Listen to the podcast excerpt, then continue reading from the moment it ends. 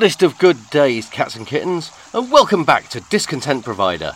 It's the podcast that stands, a baleful, reproachful spectre, at the graveside of human decency, as politicians, plutocrats, and sundry other vermin rain clods of dirt upon the coffin with barely suppressed glee. Having said that, and in order to dispel any impression of self righteousness or holier than thouery, I should add that we'd probably return after the funeral in order to swipe the silver handles and nameplate. Uh, not that we're driven by a crude lust for material gain or precious metals for their own sake, you understand. Uh, rather that both Arkham and myself have a crippling fear of werewolves. Of course, Funereal imagery might not be the most obvious choice as we boil and bake neath Mr. Sun's all too pressing attentions at the moment, which I'm bound to say I view as a personal insult following my rhapsodic delineation of autumn's charms last week. But frankly, podcast pals, uh, even here in the UV bedecked brilliance of our happy place, we are, as you may have gathered by now, inclined to a certain measure of morbidity and a tendency to shop at the gloomier end of the metaphor counter. And yes, I'm fully aware that the metaphor counter is itself a metaphorical construct, so I will be making a concerted effort to keep it literal for a while. Uh, lest both dog and man wind up buried under an avalanche of conceits, fancies, and oh my gosh, and giddy gumdrops, I've done it again, have I not? Deary, deary me. There are times when I wish this nonsense was a little more scrapted. Uh, sorry, uh, that says scripted, of course. Anyway, regardless of the unseasonable warmth, which could and often does happen to any planet and can in no way be ascribed to any single species in particular, unless one listens to a tiny majority of scientists who aren't good enough to receive funding from multinational fossil fuel companies. Uh, autumn's coyness in getting down to the serious business of melancholic death and decorative deliquescence uh, doesn't mean that we can't enjoy the long, drawn out spectacle of a once vibrant tree withering as it sheds its leaves and prepares for the glum, sunless days of winter. Alright, that was absolutely the last one. Although I can't altogether rule out a couple of minor similes, or maybe similettes if you prefer, creeping in later down the track. What can I say, however? I, I, can only offer the defence that if a prominent politician bears an uncanny resemblance to an immoral, dishonest, and cataclysmically clueless owl off of Winnie the Pooh, the matter is pretty much out of my hands. It would be tactless not to mention it. The fading and dying to which I referred is, few will be astounded to learn, that of our current government. The term zombie government has been uh, bandied about like nobody's business by critics and pundits of late. And before you yank out your earbuds in a fit of rage and call me a fucking liar, that doesn't count because I'm quoting it. You're not using it myself, incidentally. Uh, but I feel it um, it hardly still applies following recent developments. Zombies at least those zombies in many of the modern overhyped franchises tend to dash about madly in a rabid frenzy of brain hunger. But at this point, the Tories seem barely capable of managing the, let's face it, far more realistic pre-reboot Romero-esque, uh, Romero-esque shuffle of their counterparts from the 60s to the 80s. Whichever is your preferred type of animated corpse, uh, their most notable trait is that of actually being animated, hence terms like The Walking Dead. Sunak's ever loyal until it suits them not to be loyal cabal of political cadavers could perhaps best be described as the propped up against podia, muttering soundbites dead. Uh, even without the chaos surrounding the RAAC to school fiasco adding to their woes, uh, their days would appear, even to their staunchest red top allies, to be numbered. It, uh, it rather says something about a political outfit that exacerbating a long standing problem with nigh on 200 schools around the UK uh, by cutting school building project budget and telling the, uh, you know, failing to broach the subject to the public until just before the beginning of the academic year isn't the deadly Mortal Kombat style finishing move uh, that would finish them off, that, but merely an afterthought. A straw that turned up too late to snap an overburdened camel spine, uh, camel spine, but decided to pile on the poor creature anyway, as it were. Alright, you can call me a fucking liar now if you want. It's painfully obvious that I'm far too gone in allegories, analogues, and what have you to be helped out at this point. So let's just all try to reconcile ourselves to that as best we can, eh what? No. The failure of the government to do anything about the hazards of children being sent into buildings that are, to all intents and purposes, largely constructed of aero bars that have been left out in the sun, uh, while quite the hammer blow, won't be what does for the Tories. Rather, it will be a combination of their own toxic culture of infighting, functionalism, and a predilection for backstabbing that would give those senators that uh, perforated Julius Caesar pause for thought. While these are tribulations that assail all political groups and organisations, I'm sure many a village crochet circle has folded over disputes over the correct gauge, or, or is it calibre, of yarn to uh, use when making a doily for a cake stand. It tends, in the main, to stem from different interpretations or conceptions of certain key points of ideology or philosophy. So, at least the various enclaves and cliques are, however vaguely and ineffectually, they are pulling together to some extent. As I see it, the current Tory party has no core values save a general me firstism, which, for obvious reasons, doesn't lend itself to any meaningful or long standing cooperation or cohesion. Put simply, if your whole scene is, hey, being a self serving rich fuck stump is unquestionably the cat's pyjamas, you can't be altogether overwhelmed with a sense of the unexpected when all those self serving rich fuckstumps begin to go into business for themselves, with some beavering away to enrich their pals, some wooing the megacorp of their choice with an eye to a post uh, parliamentary directorship, and others looking to become the next big thing in GB News's roster of impartial common sense talking heads. This isn't, of course, to say that His Majesty's loyal opposition is a tightly knit unit of committed ideologues working tirelessly to bring about the long delayed proletarian millennium. Far from it, in fact. But they do currently have at least some claim on the moral high ground by virtue of the fact that they have not been exposed as nakedly self enriching, meretricious, pocket stuffing, pony capitalistic shitfuckers with less moral sense than a cat who's just happened upon a nest of baby mice.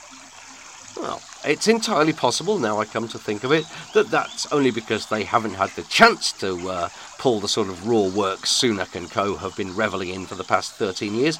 But even so, a possible, even a probable shitfucker has got to be a better bet than a known and proven shitfucker. Nespa?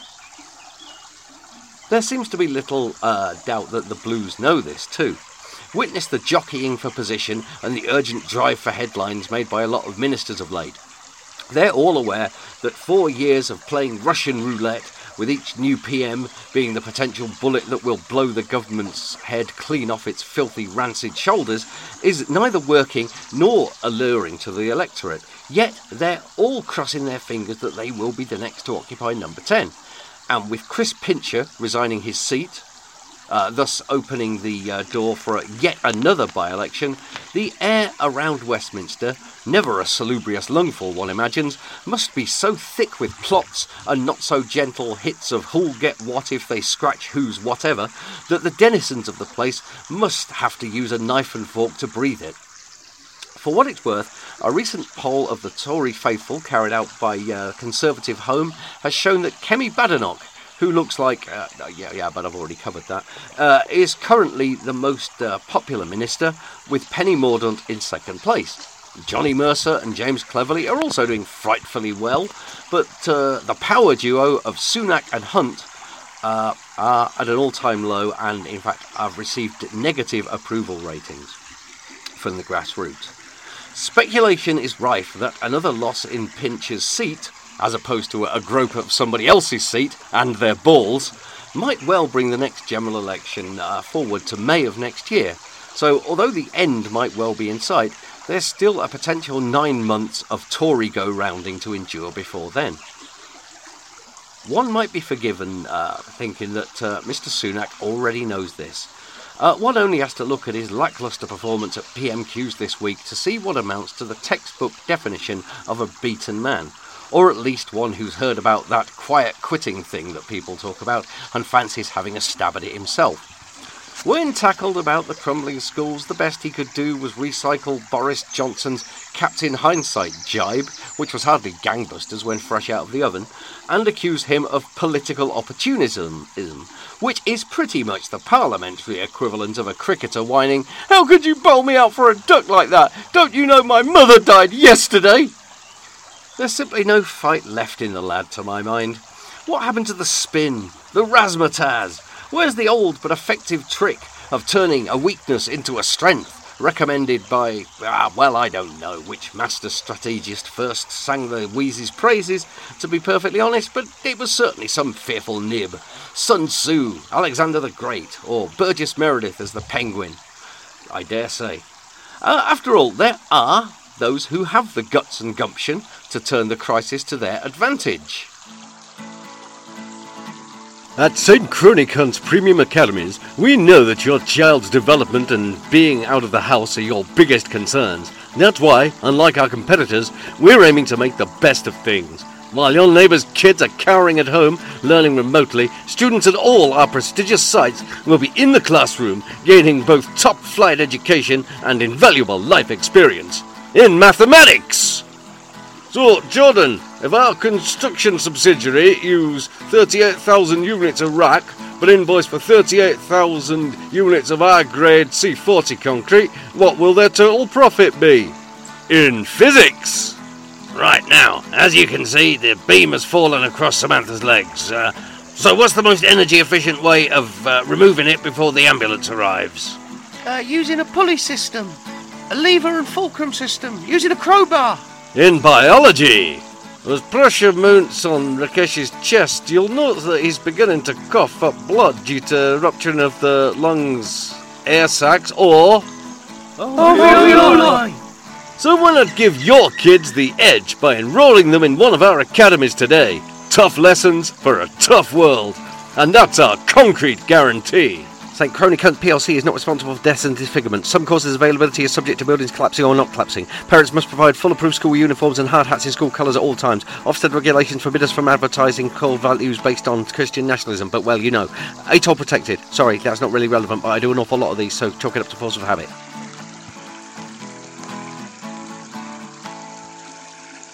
Yet, not a bit of that from young Rishi. He just went on to both take credit for things over which the government has no influence, energy prices coming down, caused by the international wholesale uh, market, the barely perceptible drop in inflation, caused largely by the lowering of energy prices, uh, and then made some dubious claims about small boat crossings, which still seems to excite some, and then had a rather anemic gloat about Birmingham's Labour run City Council going bankrupt while maintaining a tactful silence on Tory councils like Northamptonshire, Woking, and Thurrock having slipped into similar levels of fiscal tit-uppery. By the book stuff, of course, but a far cry from uh, anything, you must excuse me, concrete for anyone but the most dutiful party drones. Though one really shouldn't count one's chickens before they've declared their unswerving support for the Prime Minister, I think it's time to begin to wonder what Rishi Sunak's legacy will be. And to that end, I'd like, with your kind indulgence, to provide a fitting epitaph uh, based on a recent vignette of Tory Britain I witnessed firsthand. Uh, as some of you may know, uh, Arkham and I are not simply freewheeling feral wanderers roaming the countryside and pondering things. We do, in fact, belong to a family. Astonishing as it may seem, there are actually people in this weary, wicked world that would, were we to disappear for a week or two, uh, express at least a mild level of concern. Well, in the course of doing a spot of uh, shopping for the family the other week, I saw, I, I was alone, um, Arkham can't come with me into the shops. Uh, even with the you know low standard of, uh, of requirements needed to join a private security firm, very few security guards would believe that a lurcher in a high-vis harness could be a guide dog. Uh, so no, I, I, was on my own, as I say. So Arkham didn't see this, but I told him all about it, as I'm telling you now. Uh, I saw three different kids on separate occasions in different shops snivel into their mothers for sweeties, as is often the way with kids. These appeals were met with a careworn refusal familiar to anyone who remembers being a child. One mother said she needed the money for their bus fare home, another pointed out that they'd had some sweets last week, and the third simply said she didn't have any more money left. Now, according to tradition, younguns are supposed, one might almost say expected, to offer at least some resistance to this sort of uh, reply. Either a few plangent, drawn out, ah, oh, mums, a graceless head down, it's not fair, or a full on screaming strop. None of these nippers did any of those things. Instead, they sadly shrugged and said, okay. And not in the goody two shoes way calculated to provoke a change of heart, but in a way that betokened utter resignation uh, in the face of a truth they'd heard many, many times. That, cats and kittens, will be my uh, vision of Tory Britain in 2023. A country so used to poverty and joylessness that its children have given up acting like spoilt, entitled little assholes. Be careful what you wish for, eh what? And what is there to wish for, I ask? Why? A song at the end, of course. We've got that. Uh, to say nothing of another episode of Discontent Provider next week. Cold comfort indeed but it keeps us off the streets, those profoundly depressing, despair paved streets. Until then, let me remind you that the views expressed herein are merely the opinions of a mediocre rhythm guitarist and should be used for entertainment purposes only. Also, might Arkham and myself impose upon you to like and share links to this farrago uh, to an almost indecent extent? There are a lot of ears we haven't yet profaned, a thought that keeps us uh, at night almost as much as this infernal heat. So uh, while you get on with that, uh, the world's greatest lurcher and I will embark upon another week of trying to unearth something. Anything beyond schadenfreude and malice to entertain you with. Until we return with our findings then, cheery bloody o.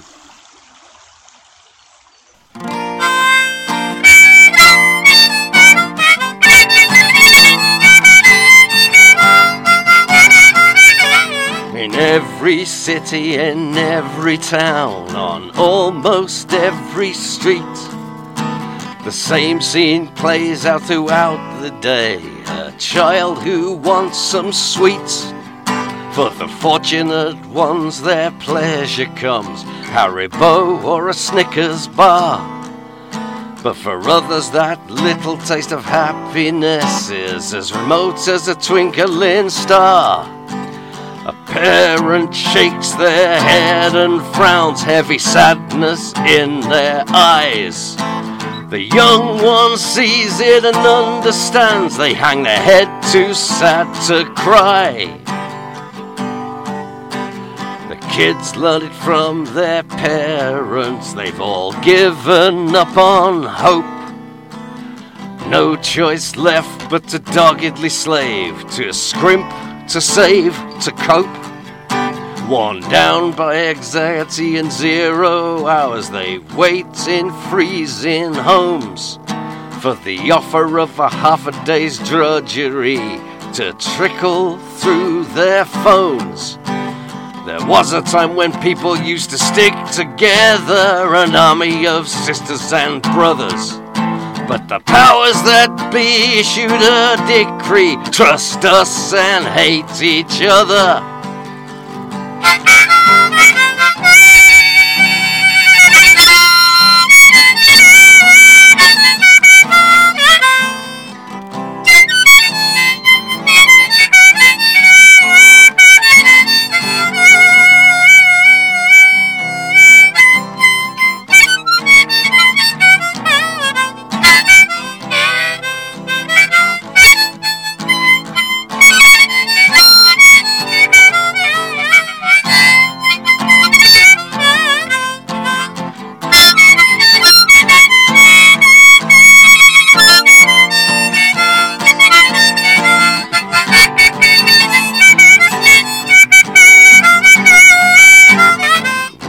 Of the bold architects of these cold and cruel hard times?